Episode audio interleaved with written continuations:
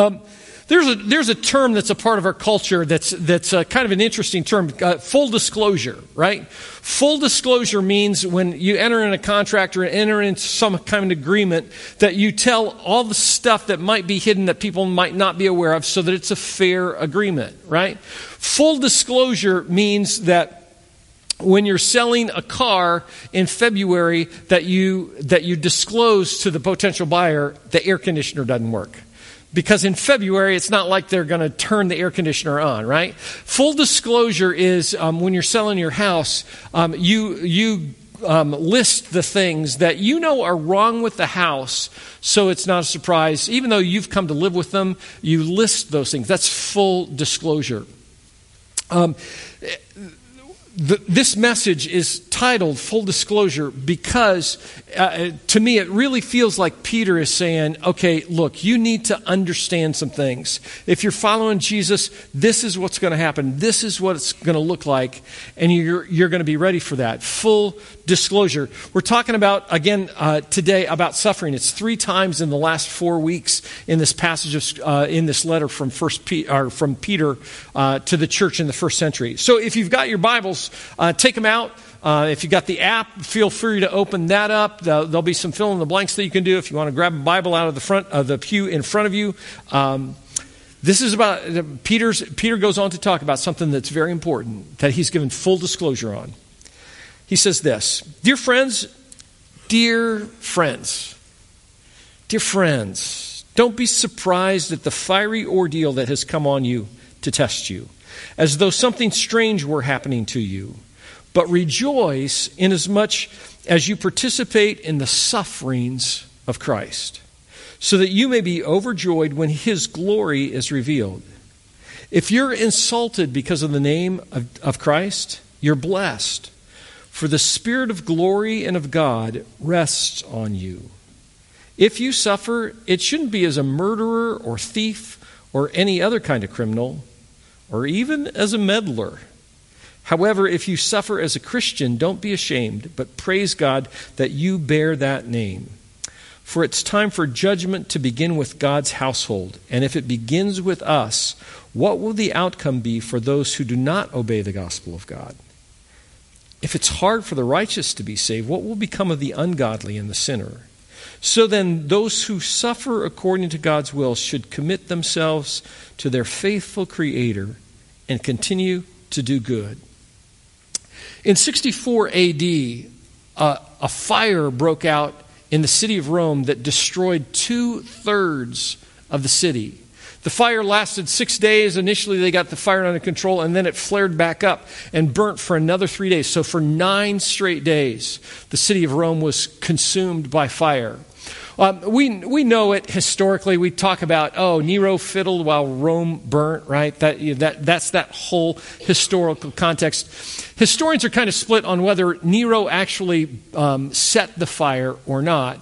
Uh, there, there are some that think that he was out of the area and that he couldn't have done it. There are others that said that he set it up so that he could. Because Nero was a builder and he liked to build things. And if the city of Rome was destroyed, Nero would be in charge of rebuilding the city. Uh, it, was, it was a crazy thing for, for Rome at that point in time. Everyone in Rome, uh, most people in Rome, lost everything in the fire. They lost their homes, they lost their possessions, they lost members of their families. And they were angry. They were, they were a mob that was ready to just riot um, at a moment's notice. Rome needed a scapegoat, and Nero provided one. Nero blamed the fire on this obscure religious sect called Christians. Um, thus, the, thus began the persecution of Christians that I mentioned last week. In some of the land that was leveled by fire, Nero built his new palace. And, uh, and adjacent to the palace, he built these marvelous gardens that were there. And because Nero had blamed the Christians, Nero rounded up Christians, attached them to poles, covered them with pitch, and lit them on fire so that they could enjoy the gardens at night. Scholars believe that Peter's letter to the church was written in the late 60s AD, the fire from Rome was 64 AD. They re- rebuilt Rome, and the Christian persecution began to start at that point. Hear then these words in light of that historical context when Peter writes, Friends, don't be surprised at the fiery ordeal that has come on you to test you as though something strange were happening to you. When Peter talks about the fiery ordeal, he's not that that's not an exaggeration to say, "Oh, you're going through some suffering." The readers understood that if they were caught, they could end up in Nero's garden on fire. The fiery ordeal was real. Peter said, Look, here's the deal. You're going to be tested to determine whether your faith is real or not. You're going to be tested to find out whether you're the real deal. James, the half brother of Jesus, said, Blessed is the one who perseveres under trial, because having stood that test, that person will receive the crown of life that the Lord has promised to those who love him. Understand that when you go through suffering, when you go through trials of whatever kind that they are, that, they're, that they are there as a test. Maybe uh, it's a test of our faith. Will I still trust God through this time? Will I still maintain that He is good? Will I trust that He can take me through this time? It, it's a test of what we value or not. Do I value my comfort above everything, or do I value my relationship with Jesus? What is it that I love the most? Suffering is a test for that. Uh, it's a test that reveals our faith, whether we do indeed believe that God will provide for us, that He will see us through what we're experiencing. And it's an opportunity for us to have our faith refined, to have, uh, to have the, the stuff that's messed up. When we suffer, it purifies our faith and it puts our puts our focus on Jesus in a clearer way. So Peter says, Don't be surprised when you suffer. Understand that when you follow Jesus, full disclosure, um, you're going to suffer. Don't be surprised. Some things, you know, surprise us and some don't. Um, I don't know if you realize this or not, but Christmas is 66 days away. Now, why are you reacting like that, right? It's like you're surprised. Oh, Christmas is on December 25th this year. What am I going to do? Um, it, it's, a, it's a funny thing to me that we get surprised. It's, it's funny when I talk to people about Christmas Eve service and they say, oh, Christmas Eve, that's like the day before Christmas. And you're, and you're to, the church is going to come together. That's crazy. Don't be surprised. Uh, some things surprise us, some things don't. There's a story that lives in infamy in, uh, with the guys that I played football with in high school. Um, when we get together, when I see those guys, when I go to a class reunion, inevitably this story will come up about my high school football career. Um, there, uh, it was a Friday night. We're playing. I, I went to a, a, school that had a very good football team. I started for a couple years, played the offensive line. Loads of fun. I remember my senior year, um, we were down ready to score a touchdown on this one particular Friday night. I'm, I'm there in the middle of the line. We, we, ran a sweep, and I'm in the middle. There's a big pileup of bodies that are there. Uh, guy uh, goes off, and I, I, don't know if he scored or not, but uh, one of the players from the opposing team kicked me while I'm down on the ground. Now, I'm not talking about, you know, just a kick. I'm not talking about in a pileup where you push off that kind of stuff. This guy kicked me as if he were trying to kick a field goal. So, you know, he, he hauled up and, and it, it, it was painful, all right? So much so that, like, I couldn't hardly walk. And so I kind of hobbled off the field. I go to the sideline. There's the coach. And he said, What's going on? And I said, He kicked me, coach. And the coach just kind of went, he kind of had a half smirk on his face, turned to one of the defensive coaches, and and kind of looked back at me, and I thought they they don't understand this guy. This guy kicked me. You know, he kicked me. So I said, he kicked me, coach. He kicked me hard. Um, and the coaching staff then started to laugh uh, and said, Get back out on the field. Defensive line was there because I was playing offensive line. They all laughed. And um, it, uh, to this day, when I see those guys I played football with, they'll say, Rubel, He kicked me, coach.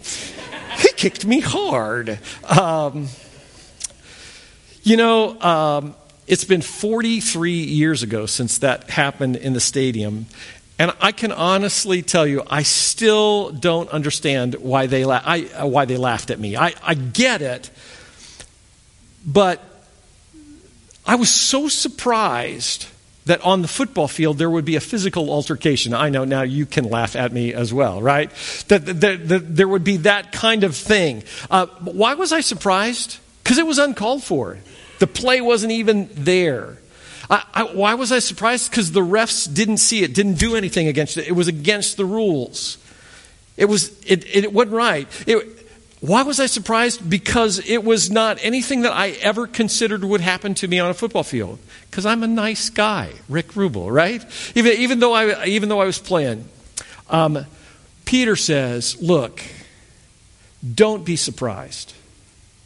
When you're in this game, when you're following Jesus, there's going to be suffering. You're going to experience suffering because of your faith in Jesus, because of your integrity because of your character, because of your compassion, because of your work ethic, because of your honesty, because of your kindness. That's not the way that the world lives. And Satan is going to inflict pain because he doesn't want you to act that way. Jesus said, this is John 16, and it's from the Amplified Bible, which, which kind of explains the meaning of the words a little bit greater. Jesus said, I've told you these things so that in me you may have perfect peace. In the world, you will have tribulation and distress and suffering. But be courageous, be confident, be undaunted, be filled with joy. I have overcome the world. Be ready for suffering. Don't be surprised. Um, understand that when it, happen, when it happens, suffering aligns us with Jesus. When you suffer for the sake of Jesus, you're connected to him in a powerful way. Verse 13 says, Rejoice inasmuch as you participate in the sufferings of Christ, so that you may be overjoyed when his glory is revealed. If you're insulted because of the name of Christ, you're blessed, for the Spirit of glory and of God rests on you. Paul said when he wrote to the church in Philippi, I want to know Christ. Yes, to know the power of his resurrection and participation in his sufferings, becoming like him in his death. Understand this. When we suffer, we're connected to Jesus in some incredible way. It aligns us with Jesus. And when we suffer, when we're aligned with Jesus and we suffer, we don't suffer alone. We're not out there on an island all by ourselves. We haven't been abandoned. We haven't been forgotten when we suffer. We join with Jesus in that suffering. If we bear his name, we will share his pain. Why is that important? Because we somehow in our minds wrongfully equate suffering to an impotent God, to a God who's not powerful, to a God who's, who, who doesn't have the ability to change anything. We ask the question, we know the question if God is really good, if God is really all powerful, why would he allow pain and suffering on earth? You've heard that question, I've heard it, we've all heard it, we've probably asked it. Following the shooting, at, the shooting at Sandy Hook Elementary School in Newtown, Connecticut in December of 2012, 20 children, six adults were left dead. Philip Yancey was invited to go to Newtown to speak to the community, to the parents of the children who had died in that shooting. A number of years ago, Yancey wrote a book, very, very good book called Where is God When It Hurts? Um, he's written a lot about the problem of suffering. If right now you're going through suffering and you're trying to make sense of it, I would encourage you go get that book uh, by Yancey, Where is God When It Hurts? Um, he said in the aftermath of the Sandy Hook shooting two things that have been really helpful for me. The first is this this is a guy who write, writes about the problem of pain, the pr- problem of suffering. He said, he said, There is no good answer to the question of why, um, why God allows suffering. Um, uh, the, when, when we're consumed by pain, when we see people we love suffer, whatever answer we give to that question, it will always feel a little empty. When we're suffering, we're hungry for an answer to that question. But it's not a hunger that can be filled with a fast food meal. It's a hunger that needs this meal that has a lot of complex foods there that can, that can fill us and that, are, that can uh, give nutrition to our bodies in a way that fast food can't. Um, there's not an easy answer to that question. That's, that's helpful for us to know because when a friend asks us and talks to us about that, we feel like, oh man, I don't, I don't have a great answer. You know what? There's not a great answer. The, the second thing that Yancey said in light of Sandy Hook that, that, um, that caused me to pause was this. He said, Isn't it interesting that when someone is suffering, that they, they don't ask the atheist the question of why suffering exists in the world? They always come to a minister. They always come to the church to ask that question. They don't ask an atheist that question because the atheist's answer can only be you know what? Life is a cruel joke. That's why they're suffering. suffering exists. Too bad for you. Your, your child was killed. Sorry about that. That's the way it goes. Your spouse has cancer. Oh, well, that's natural selection for you. You were fired for something, uh, that, for standing up for something that you thought was really important. Well, I guess you shouldn't have said anything. You should learn your lesson and not do that, right? You don't go to an atheist. You go to, you go to God to say, God, why, why does that suffering exist? We go to Him because He can sustain us through the pain. He can see us through that suffering. He understands better than anyone. He watched His Son die a gruesome death on the cross. Peter says, You know what? You're going to suffer. Make sure that you suffer for the right reasons. Verse 15 If you suffer, it shouldn't be as a murderer or thief or any other kind of criminal, even as a meddler. However, if you suffer as a Christian, don't be ashamed, but praise God that you bear that name. Peter says, Don't suffer because of the bad choices that you make. And then his list is interesting, isn't it? Murder, if you suffer because you kill someone, you deserve it. If you suffer because you steal, you deserve it. If you suffer because you commit some kind of crime, you deserve it. If you suffer because you meddle, that doesn't it seem like that's just way out of proportion murder, stealing, meddling. Um, but but lots of times when we meddle, when we make a mess of people's lives, and there's suffering that comes as a result of those broken relationships, um, Peter says, you know what? Don't suffer for those things. Suffer for the sake of Christ. Jesus said in the Sermon on the Mount, Blessed are those who are persecuted because of righteousness, for theirs is the kingdom of heaven. Blessed are you when people insult you, persecute you, and falsely say all kinds of evil against you because of me. Rejoice and be glad because great is your reward in heaven. For in the same way they persecuted the prophets who were, uh, who were before you. Peter says, you know what? Check, check it out. Figure out why it is that you're suffering. So it begs the question is why, why is it that Christians suffer? Uh, sometimes we suffer, like Peter says, because we make terrible, sinful choices. We do stupid stuff. And the result of that is that we suffer because of the consequences of those choices that we've made. I think there's a, a strong case to say, why is it that Christians suffer? Um, it's, sometimes it's so that we can be made stronger and more mature. We only get stronger by dealing with uh, resistance, with pain, with suffering. And so suffering comes to help make us stronger. God doesn't send us the suffering, but He allows the suffering, recognizing recognizing that we, when we endure through that suffering, we're going to be better uh, on the other side of that. Sometimes I think there's a case biblically uh, why we suffer.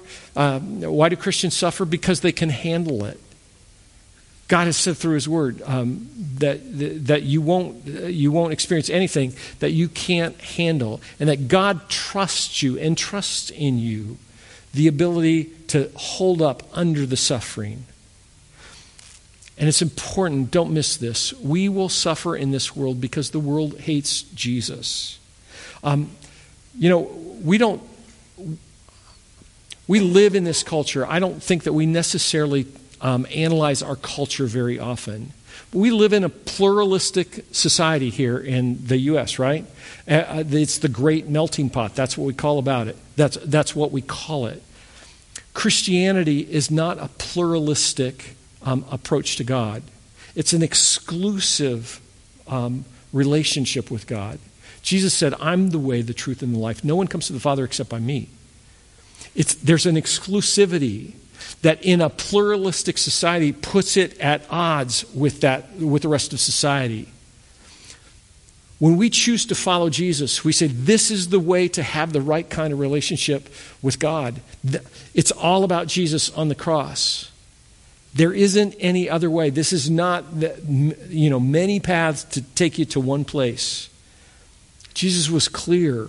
There's only one way, and it's through Him. The world will look at us and they will um, alienate us as a result of that. When you suffer, it's so important to ask the question is this suffering the result of God's blessing, that God's doing something good in the midst of this, or is it the natural consequence of the sinful choices that I've made? Sometimes it's the, the first, sometimes it's the latter. Um, you know, when we suffer and we know the end, everything changes. When we can see past what's going on in, in the here and now, all of a sudden the context of suffering takes on a completely different picture. On a, on a Friday night, a young lady was uh, waiting for her, her longtime boyfriend to take her out for dinner. They hadn't set a specific time, but at 6 o'clock, she's ready. She's waiting at home. She's eagerly anticipating the, the date that they're going to have together that night. 610 comes, 620 comes, 630 comes, nothing. Finally, at 642, she hears a honk in the driveway. Fighting back her disappointment, she thinks, he didn't even come to the door. What's that about? She heads out to the car, hops in, and says, and he says, Where you want to go? She says, I don't care. And she means it. He, he suggests, How about Panera? They have, they have really good bagels there. She thinks, his dad manages Panera, so it's clear he isn't interested in spending any money tonight. Besides, what's so special about bagels? They pull away and drive to the restaurant. They go inside and she looks up the menu and she picks from the pick two menu. He's quiet and she's a little disappointed. He seems distracted, detached. He's not very connected to his emotions, she thinks. Each slurp of her broccoli cheddar drains away her soup as her hope for a wonderful evening fades. After eating, in the somewhat awkward silence, he asks, Do you want to go to the beach? She thinks, the beach? If you would have told me he wanted to go to the beach, I wouldn't have worn, worn my favorite cardigan sweater. It's going to get sand in it. It'll probably get wet. What a disaster. Could anything else go wrong on this date tonight? But when you know the end, everything changes. Rewind back to the beginning of the evening. She's preparing for this date, and at 6 o'clock, uh, her phone rings. It's her best friend calling her from the mall. She says, Guess what? Guess what I just saw at the mall? Your boyfriend is at the jewelry store. I saw him with a ring box. Tonight's the night. You're going to get engaged tonight. Start planning your wedding. She now is so anticipating this night. 610 comes, 620 comes, 630 passes, and she thinks, man, he must be planning something incredibly great tonight. At 6:42, she hears a honk from the driveway, and fighting back her sight, eh, fighting back her excitement, she tries not to run to her boyfriend's car. She climbs into the car and sits down. He asks, "Where do you want to go?" She answers, "Anywhere. Anywhere is fine." And she means it. Anywhere will be perfect for what's about to happen. He says, How about Panera? They have really good bagels there. She says, That's perfect. Let's go there. I'm hungry. She thinks his dad manages Panera. So it's clear something special is going to happen at the restaurant. And the bagels are shaped, oh my goodness, like a ring. Uh, they pull away, arrive at the restaurant. As they order, she says, I'll take the pick two for as long as we both shall live. He's quiet, a sure sign that his mind is filled with the nervous weight of this moment. As she slurps her broccoli cheddar soup, she checks each spoonful for a hidden treasure in the bottom. After they finish their meal, he says, You want to go to the beach? And she responds, Perfect. I love the beach. And she thinks, and I'm even wearing my favorite cardigan sweater. The sun's going to set on the beach in about 30 minutes. Could this night be any more perfect? When you know how the story ends, everything changes. The irritations, the obstacles, the suffering. It's all a part of the journey that makes the destination so anticipated and so wonderful when you arrive. How does your story end? You may be in the midst of suffering. How will your story end?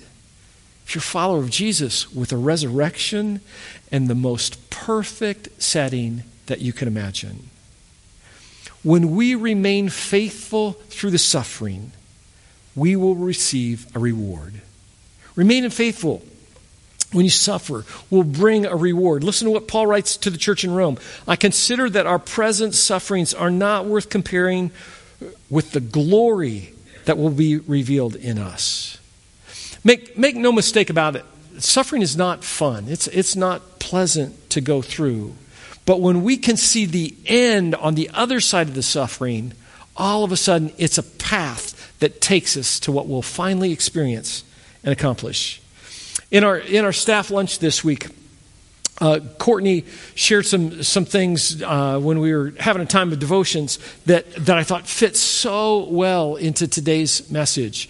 Hear what the writer of Hebrews says. This is uh, Hebrews chapter 12. Let us run with perseverance the race marked out for us.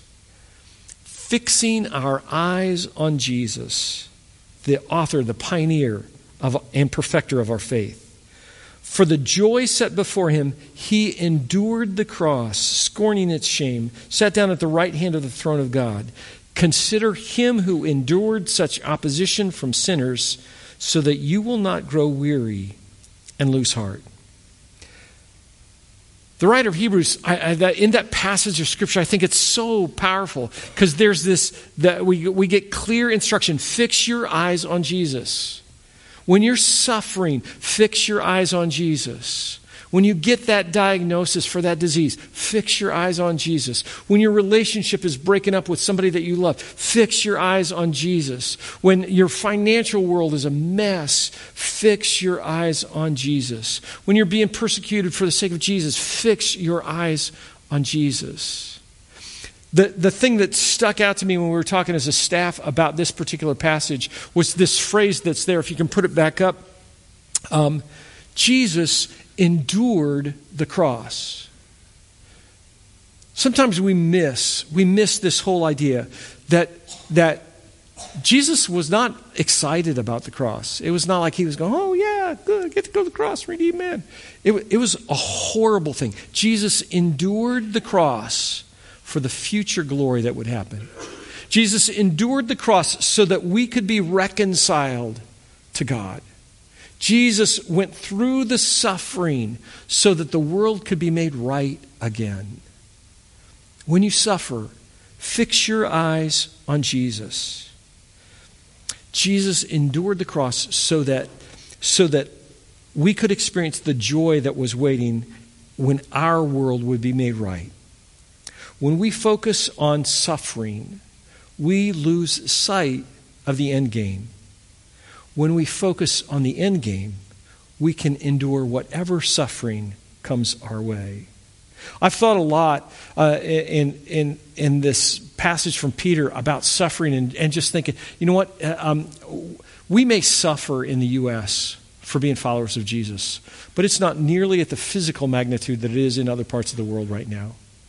There are brothers and sisters of ours in Christ in the Middle East, in Asia, um, in Africa that are being put to death that are being physically maimed because of their faith in Jesus. How is it? How is it that they endure? How is it that they don't recant their faith?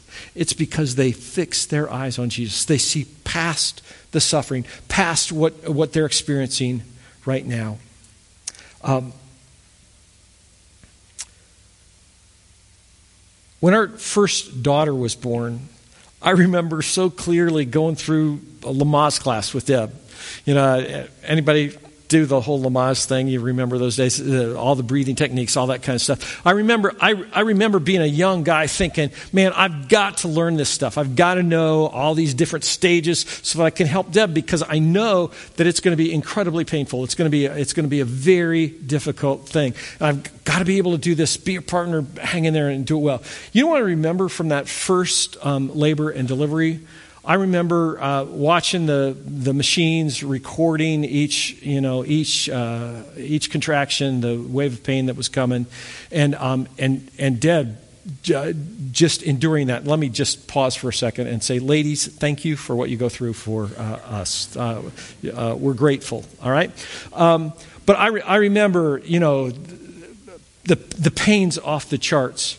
And I remember taking Deb's face and just grabbing her her chin and looking at her and saying, Deb, look at me. Breathe with me. Look at me. We're going to have a baby. And, and everything would calm down. She would be able to endure the pain as long as she was focused on me. Another contraction would start. She'd get distracted, start to go crazy. Deb, look at me. We're going to have a baby. When we fix our eyes on Jesus, we have the ability to, um, to absorb the suffering, to endure the suffering, because we know what's on the other side will, uh, will be so worth it. I, I don't know that I was a very good coach. Lamaze coach, but we had six kids, so maybe you know, uh, uh, maybe we got there. Hear, hear these words, this passage again. Let me just finish with these um, these words in the message version of Scripture. Friends, when life gets really difficult, don't jump to the conclusion that God isn't on the job. Instead, be glad that you were in the very thick of what Christ experienced. This is a spiritual refining process with glory just around the corner. If you're abused because of Christ, count yourself fortunate. It's the Spirit of God and His glory in you that brought you to the notice of others. If they're on you because you broke the law or disturbed the peace, that's a different matter. But if it's because you're a Christian, don't give it a second thought. Be proud of the distinguished status reflected in that name. It's judgment time for God's family. We're first in line. If it starts with us, think what it's going to be like for those who refuse God's message. If good people barely make it, what's in store for the bad? So if you find life difficult because you're doing what God said, take it in stride. Trust Him. He knows what He's doing, and He'll keep on doing it. Let's pray.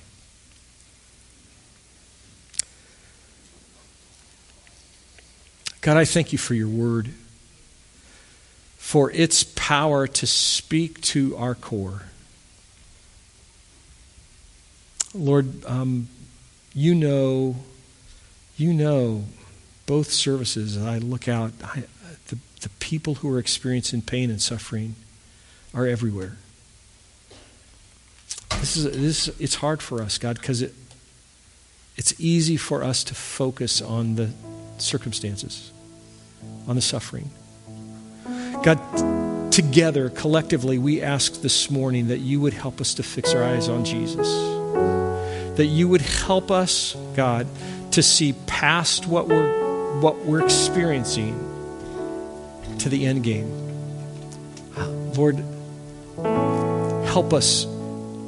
Help us to sense your presence, to know that we're not alone, that you're not impotent, that you love us, and that you have great things in store for us. Comfort us, God. Challenge us. Encourage us. In the name of Jesus, we pray. Amen.